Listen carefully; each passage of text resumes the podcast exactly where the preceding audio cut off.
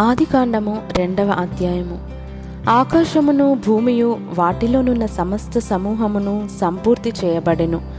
దేవుడు తాను చేసిన తన పని ఏడవ దినములోగా సంపూర్తి చేసి తాను చేసిన తన పని అంతటి నుండి ఏడవ దినమున విశ్రమించెను. కాబట్టి దేవుడు ఆ ఏడవ దినమును ఆశీర్వదించి పరిశుద్ధపరచెను. ఏలయనగా దానిలో దేవుడు తాను చేసినట్టు సృజించినట్టుయు తన పని అంతటి నుండి విశ్రమించెను. దేవుడైన యహోవా భూమిని ఆకాశమును చేసిన దినమందు భూమి ఆకాశములు సృజించబడినప్పుడు వాటి వాటి ఉత్పత్తి క్రమము ఇదే.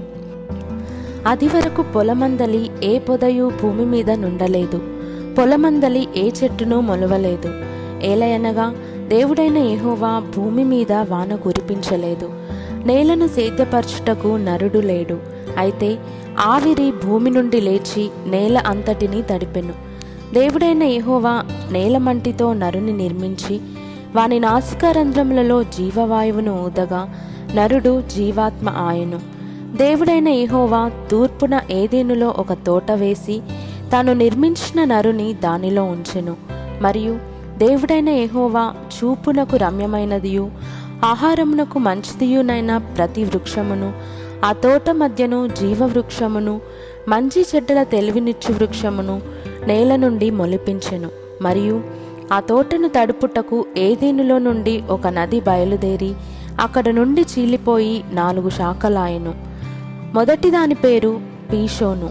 అది హవీలా దేశమంతటి చుట్టూ పారుచున్నది. అక్కడ బంగారమున్నది. ఆ దేశపు బంగారము శ్రేష్టమైనది.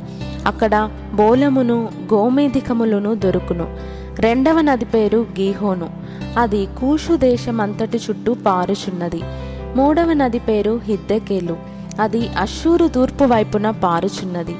నాలుగవ నది యూఫ్రటీసు. మరియు దేవుడైన యెహోవా నరుని తీసుకొని ఏదెన్ని తోటను సేద్యపరచుటకును దాని కాచుటకును దానిలో ఉంచెను.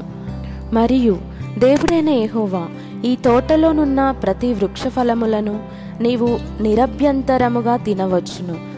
అయితే మంచి చెడ్డల తెలివినిచ్చు వృక్షఫలములను తినకూడదు. నీవు వాటిని తిను దినమున నిశ్చయముగా చచ్చేదవని నరునికి ఆజ్ఞాపించెను మరియు దేవుడైన ఎహోవా నరుడు ఒంటరిగా నుండుట మంచిది కాదు. వానికి సాటి అయిన సహాయమును వాని కొరకు చేయుదుననుకొనెను.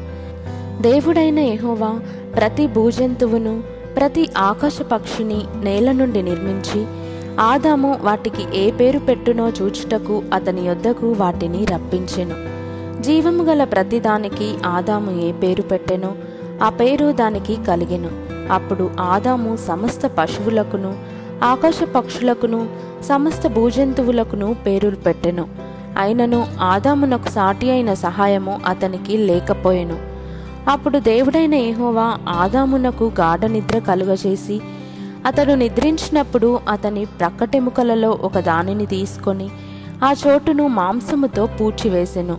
తరువాత దేవుడైన ఏహోవా తాను ఆదాము నుండి తీసిన ప్రక్కటెముకను స్త్రీనిగా నిర్మించి ఆమెను ఆదాము నొద్దకు తీసుకొని వచ్చెను. అప్పుడు ఆదాము ఇట్లనెను నా ఎముకలలో ఒక ఎముక నా మాంసంలో మాంసము ఇది నరునిలో నుండి తీయబడెను గనుక నారి అనబడును. కాబట్టి పురుషుడు తన తండ్రిని తన తల్లిని విడిచి తన భార్యను హత్తుకొనును. వారు ఏక శరీరమై ఉందురు. అప్పుడు ఆదామును అతని భార్యయు వారిద్దరూ దిగంబరులుగా నుండిరి. అయితే వారు సిగ్గు ఎరుగక యుండిరి